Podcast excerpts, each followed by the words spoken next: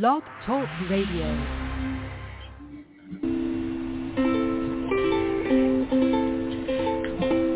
Hi everyone, this is Camille from sunny California, and you're listening to the Coffee Chat with Camille show, which is the podcast series that interviews various guests about real life topics for people who love to learn.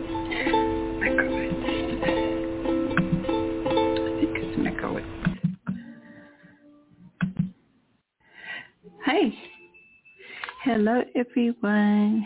We have a very special guest in the studio today.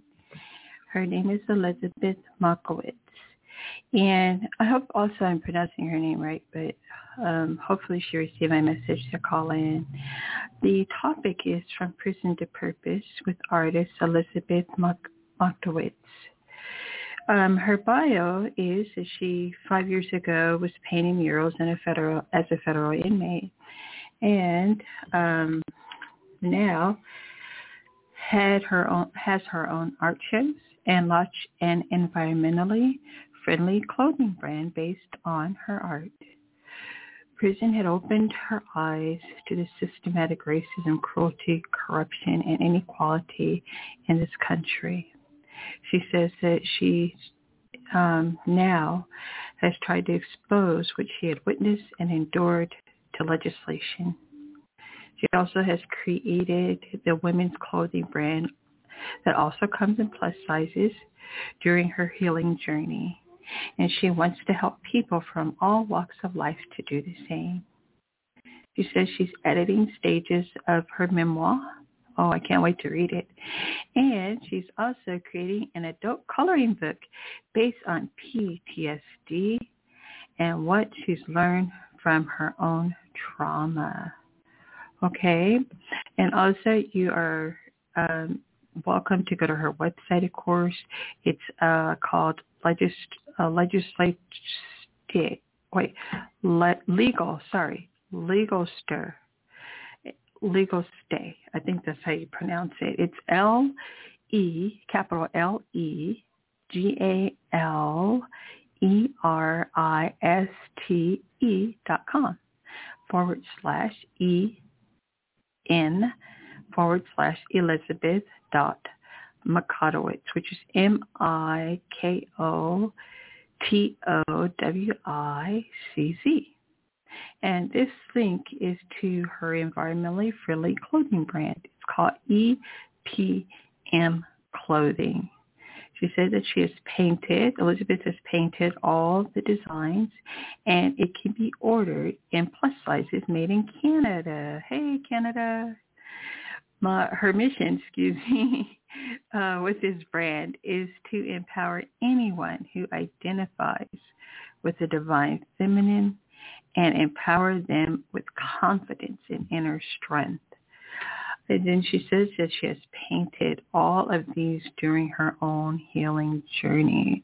Oh my God, I can't wait to go and um, purchase some for myself because I too am an artist. So I definitely believe in supporting our art community. Let me see. Um, one moment, everybody. Let me see if I can find our magnificent guest here um, to make sure she's able to be here with us. Because if not, we just reschedule. Um, because I'm really going to make time to have Elizabeth on the show. All right. Okay, let me see. Let me see. She may already. Let me check. No, not yet. Okay. Um,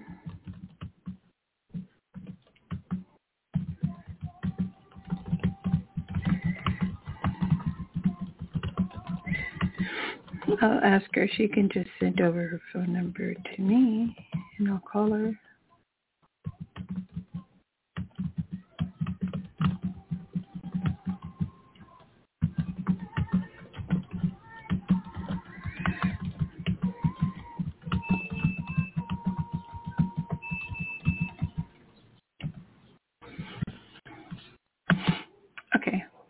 So So, you know, um, I'll wait about 10 more minutes, okay? Anyway, uh, it, I think it's super important to listen to all stories about the uh, injustices, unfortunately, that happen within our country and see in what ways that we can actually um, make things better. And so um, we have an activist here, and here's Elizabeth actually. Okay, so hold on, everyone. hi, hi, Elizabeth. Welcome. Thank you for having me. It's such a pleasure. I mean, you have such a powerful story, and I absolutely wanted to share it with my listeners. Okay, and oh, um, absolutely admire your activism, and um, I just feel so so pleased to have you here. So I do. You're welcome, by the way, and uh, I do want to go ahead and get into our interview right now, so that the audience can learn about you. Okay. Absolutely. So let's, yes. So how did you become an addict? Well, um, you know, I grew up in a decent family. Like there was a lot of love and a lot of support and they both had good jobs, middle class. You know, I grew up in a big house with a big yard. I was loved, had all my needs fulfilled and they were really great people. But once I started dating, you know, in my 20s, I got in a, a really bad domestic violence relationship and he assaulted me to the point where my skull was showing on, you know, one of the first times he assaulted me, like it, it wasn't, there was no build up. It was just like, you know, that's it. I'm in the hospital. Like they're sewing the muscle back together. They're sewing the skin back together. And I started getting seizures and um they prescribed me opioids and um they told me I'd be on I was on too small of a dose to get addicted so I shouldn't worry and you know now we know that this was like 15 years ago so they were still you know big pharma was pushing their pushing their product and you know lying to everybody and um so I tried to refuse it and I found out I was pregnant you know, when I went to the hospital for that injury. Mm-hmm. And so, um, because my blood pressure kept skyrocketing, they said that that was putting my baby in danger. And if I refused, then that would re- that could result in a call to Child Protective Services for, you know, refusing, you know, medical advice. So I, I, I took it, and you know, um, had had a lot of seizures and that was really scary and I was I was going like deaf and blind for moments at a time. And you know, after I gave birth to my son, you know, the abuse got worse and I wasn't pregnant anymore, so I was like, well, you know, I don't have to worry about, you know, harming a baby by, you know, doing more. And so, you know, you just start doing more and you know, it, it really helped with the trauma too. Like I was a nervous wreck. I had never experienced panic attacks before and, you know, until like the, all this started happening to me. And um, eventually I went to Spruce Run, which is a battered women's shelter. And mm-hmm. they turned me away with two beds open after talking with police. And they said that my injuries were um, too severe and um, my situation was too dangerous and it put the other women in the shelter in danger. So they had two beds open and the one of the girls that got the bed, the guy didn't even hit her. He just kicked her car and that is domestic violence, absolutely destroying property. You know, yes it is. But compared to my situation and they're telling me like, no, we're not going to help you. So, you know, I was desperate and scared and I I I made a deal with my father um you know he said look you you're you're you're having you know seizures and you know you can't really take care of your kids right now. Anyway if they can't help you find a place to live or get into a shelter or get a voucher then you know you need to sign temporary guardianship over because you know if my ex were to show up with the cops my dad would have to hand my kids over. And then i'd have to go through the nightmare of you know, trying to get them back, you know, and um, so, you know, drug dealers ended up helping me because um, once I signed my kids over, I lost my health insurance. So there was, you know, there was no going to rehab. There was, you know, no financial aid, you know, to get me into new housing. You know, I lost all of it because my kids, you know, weren't under my care. And mm-hmm yeah, it was just it was really hard. It was really awful. Um, but drug dealers ended up helping me, giving me places to hide, you know, giving me work, and you know, you, you know, or they took advantage. You know, I I, I kind of look at it both ways. Like, you know, they gave me places to hide so I could get away from this man, but at the same time, they were taking advantage of me. You know, getting me into a life I never wanted, and you know, feeding my addiction, and uh, you know breaking the law now and eventually I caught drug charges and went to prison. Okay. All right. So then what is prison what was prison like? Well, um I spent 16 months in the county jail waiting to get sentenced and you know, jail is it's very oppressive and it's very systemically uh, racially, you know, oppressive and you know, they like for instance, a hospital saves three hundred and fifty thousand dollars a year contracting their linen to be washed by inmates so that they don't have to pay regular Americans, you know, a minimum wage, let alone a living wage, just a minimum wage. Like they don't want to pay us that anymore either. So, you know, you're demonizing different groups of people for different reasons, you know, mental health, you know, race, whatever, you know, any anything, and you're you're just putting them in, you know, a place where they're not treated right. They're given a number, and the guards are very abusive, and you know, especially a women. They're yeah. they're just they're awful. Like for instance, my first week at Somerset County, I witnessed an entire pod of women get stripped out because they signed up for a razor and a male sergeant wanted a list of who shaved their vaginas and who didn't. Like and those that did were punished. Like that's the kind of treatment and that's the PG stuff that goes on in there. Like I mean, mm-hmm. they get really quite violent with with people, you know, for no reason. I watched them break a girl's arm because she asked what she did wrong to get hauled to solitary. Like they told her, you know, cuff up, we're taking you to solitary. All she did was, why am I going to solitary? What did I do? And they said, oh, you're resisting. And then they pushed her up against the wall. And yeah, you just watched her collarbone pop right out of place. It was awful. Like, and you have to watch mm. this stuff and there's nothing you can do. And if you fight back, it's five years. Wow. And then and then how I'm sorry too. How how did you maintain your sobriety in the last 5 years? Well, um I got really lucky because Janet Mills became the governor. And you know, Paul LePage, he was he's just, you know, conservative awful like for instance he got on TV uh and said um all these uh all these drug dealers from the hood are coming up and impregnating our white women. And he's talking about like black people and he's saying that they're they're flooding our streets and all that stuff.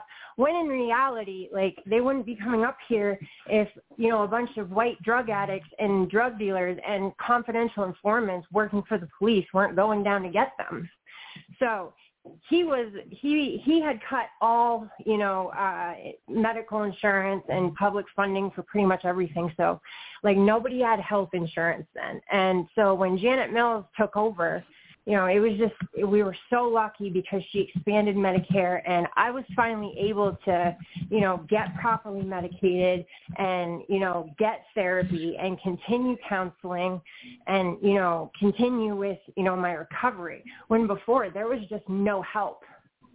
There was, you know, mm-hmm. you couldn't even get your medication. When I got out of prison, you know, I went to the pharmacy. There was $1,300 worth of medications the prison had me on. And I had no way to pay for it. I didn't have a place to live. I didn't have a job. And, you know, I spiraled. I, I, my, I relapsed again because, you know, these psych meds, you know, you detox mentally, physically, mm-hmm. and, you know, some of those psych meds can kill you. Like your heart can stop. Like lithium for example like if you just stop taking that your heart can stop and you can die. Like they're very dangerous. So what happens is the inmates will be let out and they they run out of their medications. They might give them a month supply but there's you know most states there's no way to get you know your prescriptions paid for. And you know we all know how big pharma loves to jack their prices up. So i mean just you know that's that's what happens. That's why so many people end up relapsing right off the bat. You know never mind that it's completely traumatizing to go from prison to society. Your brain's been completely rewired and you know it's very odd. You know like we as women we weren't around men you know that weren't in a position of authority and power over us that you know were essentially oppressive you know, not all of them were cruel and abusive, but, you know, they're all in a position of power over us where, you know, at the end of the day, we're helpless. And so it's very odd, you know, coming back out and having to get used to be around men again. Yes. Yes. And then um, what is PREA or P-R-E-A? Oh, PREA. Yeah, that PREA, thank you. yeah, that stands for the Prison Rape Elimination Act. So um, when I was at Somerset County, that was the same county that stripped those women out. I wasn't one that got uh-huh. stripped out that time because I didn't sign up for a razor. When they put me in solitary, they have illegal cameras in um, their solitary uh, unit um, cells, mm-hmm. and like in the in the state of Maine, you are not by law you cannot have a camera inside of a cell where an inmate's going to the bathroom and sleeping, you're just not allowed to do it for good reason. And they have these cameras in there, but when they put me in there, they're like, you need to strip. And I'm like, I'm not stripping in front of this camera for your cops to watch me. Like, I'm not doing it. And then I was threatened with, you know, a SWAT team. They threatened to extract me. And they, they literally come in, you know, 10 deep, all suited up in, you know, SWAT gear with electric shock shields, you know, mace, baton. They have gas, like these gas cans that are mm-hmm. scientifically designed to take the oxygen out of your lungs. And it's not like I've never had been in a cell that's been gas, but it doesn't matter. If one cell is getting gas, they all are because of the vent system. So when one person makes them mad, everybody's punished everybody's abused, everybody is traumatized. And, mm-hmm. you know, this becomes, you know, the norm every day. And um yeah. so when I was in solitary they they made me strip and when I got to Alderson in prison, I filed a PREA complaint. So PREA is like any anything sexual of a sexual nature, whether it's you know sexual harassment or rape or anything like that, it goes under PREA. And an outside source is supposed to come and interview the inmate. That never happened with um, at Somerset. Um, I had an officer pulling my pants open, asking me if I was wearing underwear, exposing me to other inmates, and no one ever came and talked to me. I I submitted a complaint because I'm like, listen, I have really bad PTSD. Like she grabs me like that again, like I'm not gonna I might not have control over my reactions and I don't want to get five years. Like this isn't fair. And, you know, no one ever came and talked to me.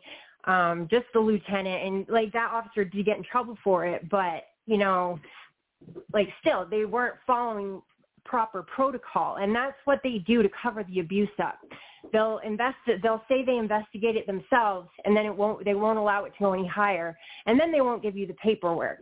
So when i was at alderson i filed the prea against somerset county for forcing me to strip in front of those cameras because it caused me to have um to have a really bad like PTSD, like kind of mental breakdown because my ex used to trap me in the bathroom and like make me strip and literally torture me for hours. That was the same guy that gave me the head injury. Like he was just sadistic. And, you know, it, the, like I remember that would start with me like begging for begging for my life and then it would end with me like begging him to kill me like please just get it over with like that's how bad it was and so this put me back to that place and I started hallucinating that I was like back in my old apartment, you know, being held hostage by him. So I really kind of had this psychological break because of what they did. They also had me on the wrong medication. Um they they were giving me antidepressants and um I'm actually a high functioning autistic and it can make if if you're not actually depressed it can put you into, you know, psychosis. It can make you suicidal. It can make you homicidal. Like these medicines can, can be very, very dangerous if mm-hmm. you're, if they're giving you, you know, the wrong one for the wrong diagnosis. And people really don't understand that. You know, they just think, oh, I'm going to take a pill and I'm going to feel better. Like, no, it can be very, very dangerous and really, really scary. And, um, so I filed a PREA at Alderson, and when Alderson got the response back, Alderson wouldn't even let me hold it. They read me the response from Somerset County, and Somerset County admitted to everything they everything I was complaining about, and then they basically deemed it unfounded. They basically said, "Yep, we did it. What about it? We didn't do anything wrong." Like so, they deemed it unfounded so it wouldn't go any higher. And that's another way they bury it. They'll like, they'll admit it, but they'll deem it unfounded. Like, yeah, basically it's okay. And it won't go any higher. Nobody else will look at it. And that's it. They just bury it. So Alderson wouldn't give me the paperwork. I asked for a copy. I asked to send it home. They said, no, we don't do that. And mm-hmm. so that prevented me from filing a complaint when I got out. Because, you know, you have a 100 days to file a complaint about something when you get out of jail. But if you don't have the paperwork to prove that you went up the proper chain of command, they can't do anything. So yeah. this is how they're burying all this abuse in prison and it's destroying people. And, you know, I got a lawyer and everything when I got out and Somerset County told me to subpoena, have a lawyer subpoena it. Well, you can't subpoena paperwork without an open case, and you can't open a case without the paperwork. So this, this, it's just very corrupt, and you know, they know these little loopholes, and that's why I'm working with legislation to get you know a law on the table that holds these facilities, you know, like $500 a day or something for every day they stonewall an inmate and not give them their paperwork, and this is even worse. So that when Alderson, they refused to give me the paperwork. After I got out, the captain and four of his subordinates all got arrested and convicted for raping and stalking inmates and tampering with PREA evidence. Like they didn't do it just wow. to me. They destroyed PREA evidence, you know, all across the board. Like for and they, they I didn't even I didn't even know this was going on when I was there. I, I like I kind of kept to myself.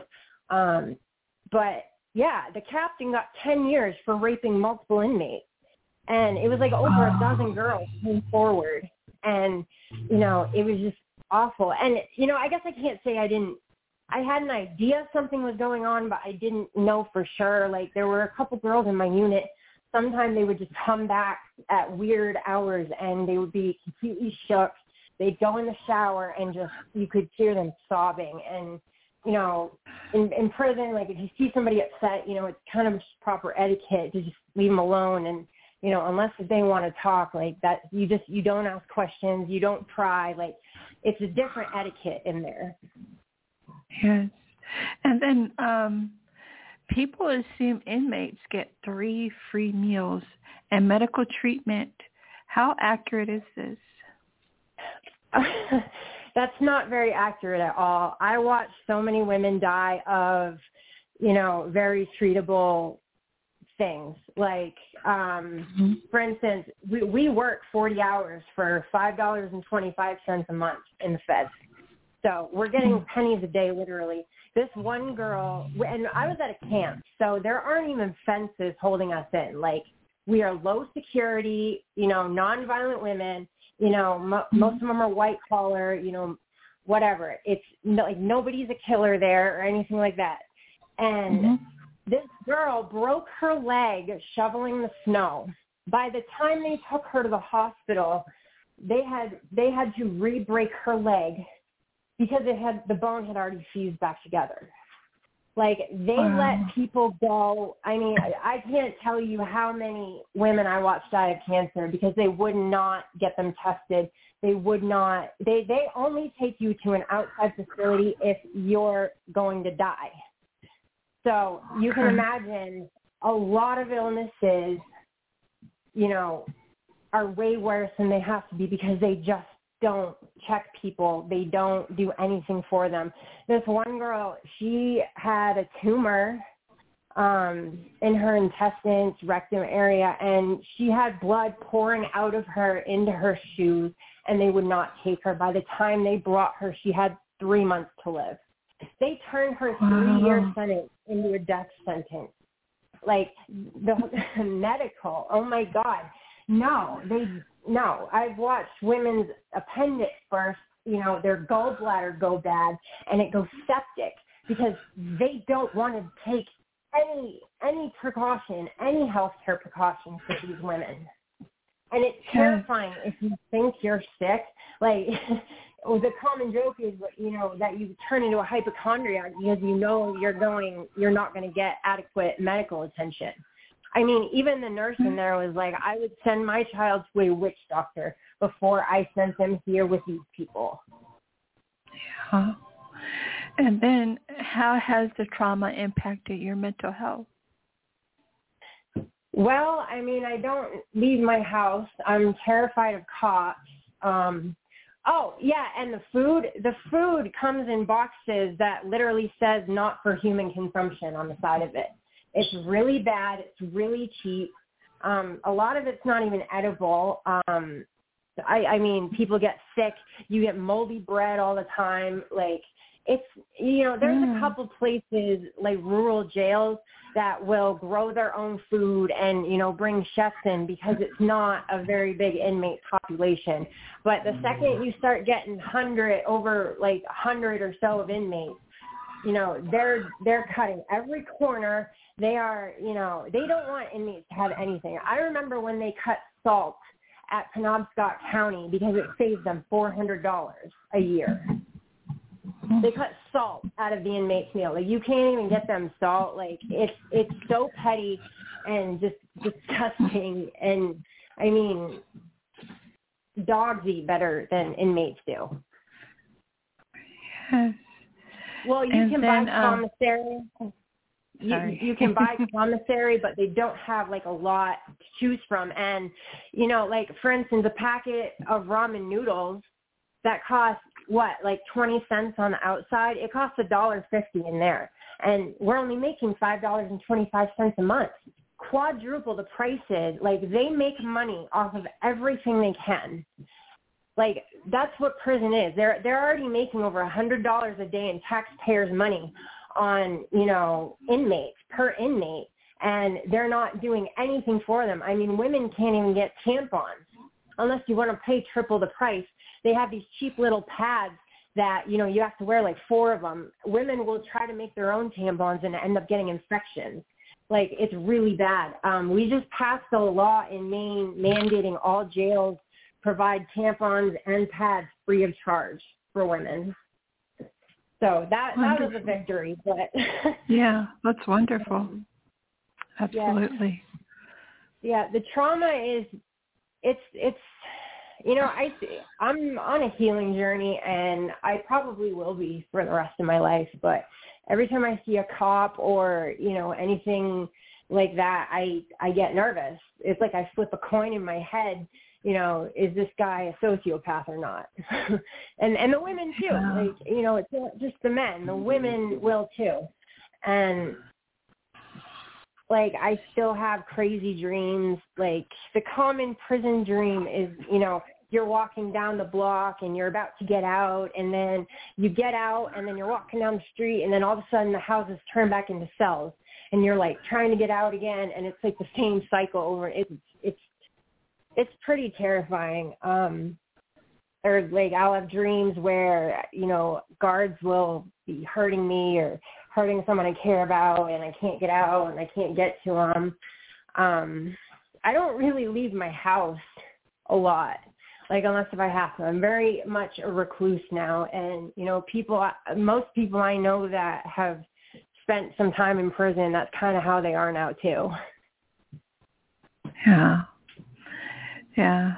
I'm so sorry to hear about this. And then, why does why do you think that uh, America, land of the free, has the highest rate of incarceration? Because it's a free workforce for them. I mean, over mm-hmm. the pandemic, all these jails were um, taking PPP loans uh, to expand their prisons and, you know, get more beds in. That's and now they're trying to criminalize homelessness. This is a free workforce. Yeah. All these corporations will get free workers, and they don't have to pay them a, a minimum wage. These these millionaires and these corporations are so cheap and so greedy. They don't even want to pay us minimum wage, let alone a livable wage. And you know, it's easy just to group them all up and you know demonize them and name them as a problem and you know throw them away I mean, they mm-hmm. they were packing so many inmates and um there's something called the bus stop in the feds where you have all of these extra bunks in front of the cubes which is basically like cells. They just don't you know have a door. Um there it was a fire hazard to have that many inmates in the room but one inmate will pay for that fine you know 10 times over in a matter of a couple months they're getting over a hundred dollars a day per inmate. And you know, another scam in the feds. And I hope people are paying attention because this is where their taxpayers' money is going to. Um, if you don't have your GED, you you're you're mandated to take the GED. That's great. If you don't have a high school diploma or a GED, but what was happening is they were getting two thousand dollars you know, per inmate that was enrolled in the GED. Then they get like another two thousand dollars when they graduate. So the the caseworkers are supposed to get, you know, the high school uh, diploma certificate, you know, to prove prove that. They won't though, and it's already in people's PSI and paperwork that they graduate that they went through high school, if they went to college, you know, whatever. So they have all these women with bachelor's degrees, college degrees. You know, they've mm-hmm. they've gone above and beyond doctorates, and they're being forced to take the GED because they can't get a copy of their high school diploma from prison. So it's just free money to them. Wow. I mean, that's all prison yeah. is, is one big money pit. Yeah. It makes sense. That makes absolute sense what you're saying. And I've never heard that before. So um, I really, really want to thank you so very much for this enlightening conversation. And um, I also, I, I did, if you don't mind, um, I have a few minutes. I did want to get into you being an artist too. Um, yeah. like like how long? Yeah, because I I'm an artist as well, and um, oh, I awesome. I was so yes, and and I'm definitely in the mental health community. I have de- I have anxiety and depression from from some trauma that I experienced in my life as well, and so oh, that says like I I yeah, so I, I'm listening to you and I'm like, oh, I understand, you know, and so yeah. I I I uh, and I'm definitely going to uh, uh, buy your clothing too, your clothing brand. Did you? Could you please get oh, into that you. a little bit for me? You're welcome. Absolutely. Um, you, so um, yes, I'm I'm actually creating an adult coloring book for trauma. Um, so when I was in the county, um, my mother sent me these books called Zentangle books, and it's kind of like this meditative art. You don't have to be naturally talented or some great artist. Like it is really for everybody, and it's just these little doodles and little designs, and there's a certain way you do it, and there's um it's just very relaxing and that's what I did in county to like kind of distract myself from the trauma and help me with the flashbacks mm-hmm. and everything else. So I'm creating a coloring book and I'm putting some of my coping mechanisms in that book as well and what I've learned about trauma. And because if you don't understand what's happening to your brain, like you don't know why you're having these reactions and, you know, what's really happening to you. And I think that made it all that much worse when I didn't understand what was happening to me and why. And um, so I also painted murals. Um, I did it in Somerset County, but when I got to Danbury, I actually got paid for it, and it was one of the highest paying jobs in the prison. I got paid fifty eight dollars a month to paint murals, mm-hmm. and it was it was just really I was really happy I got to do that because um, she let me paint whatever I want, and um, I got to put some really cool stuff on the walls. I call it my blue period because they only allowed me to paint with blue.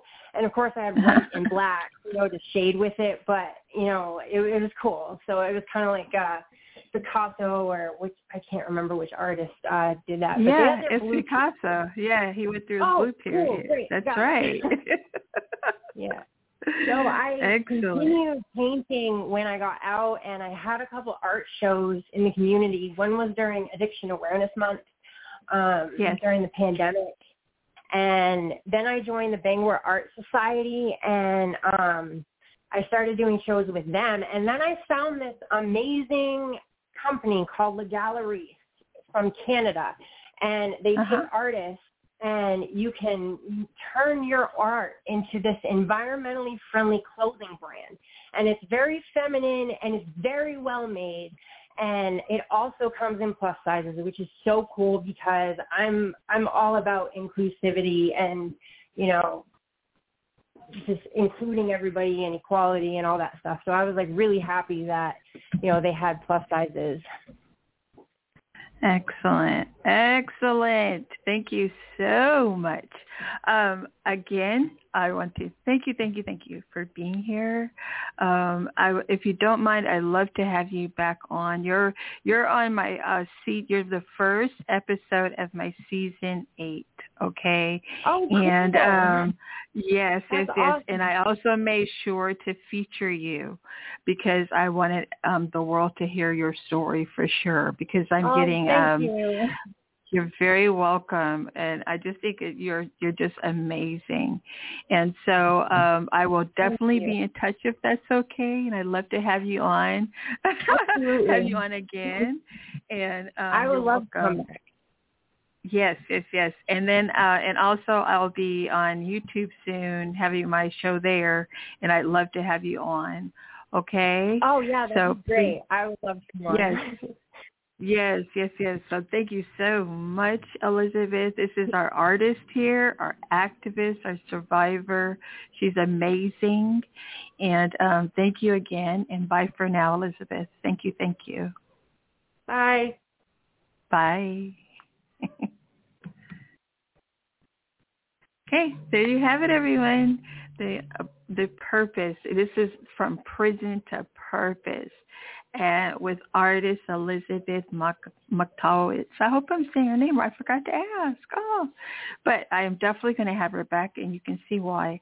She has a very powerful message. Um, she's had um, a lot of trauma, and out of it, she has of on top. She's doing amazing things, amazing.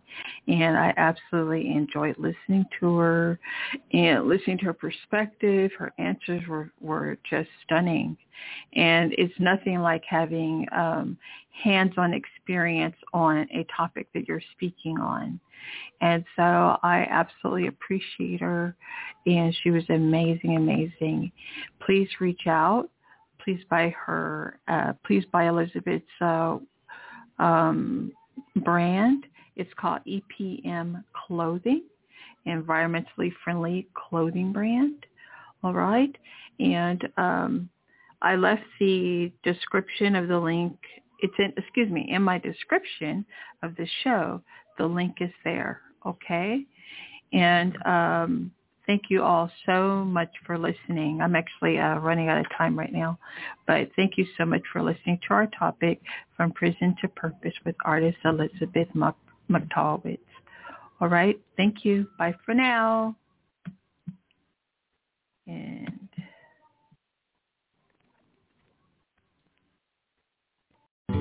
Douglas is one of many who found a new life through Seattle's Union Gospel Mission. I was living on the streets when I heard this guy talk about how he got clean and sober at the mission. So I decided to give it a try. I could feel something working inside of me, and I knew I was getting better.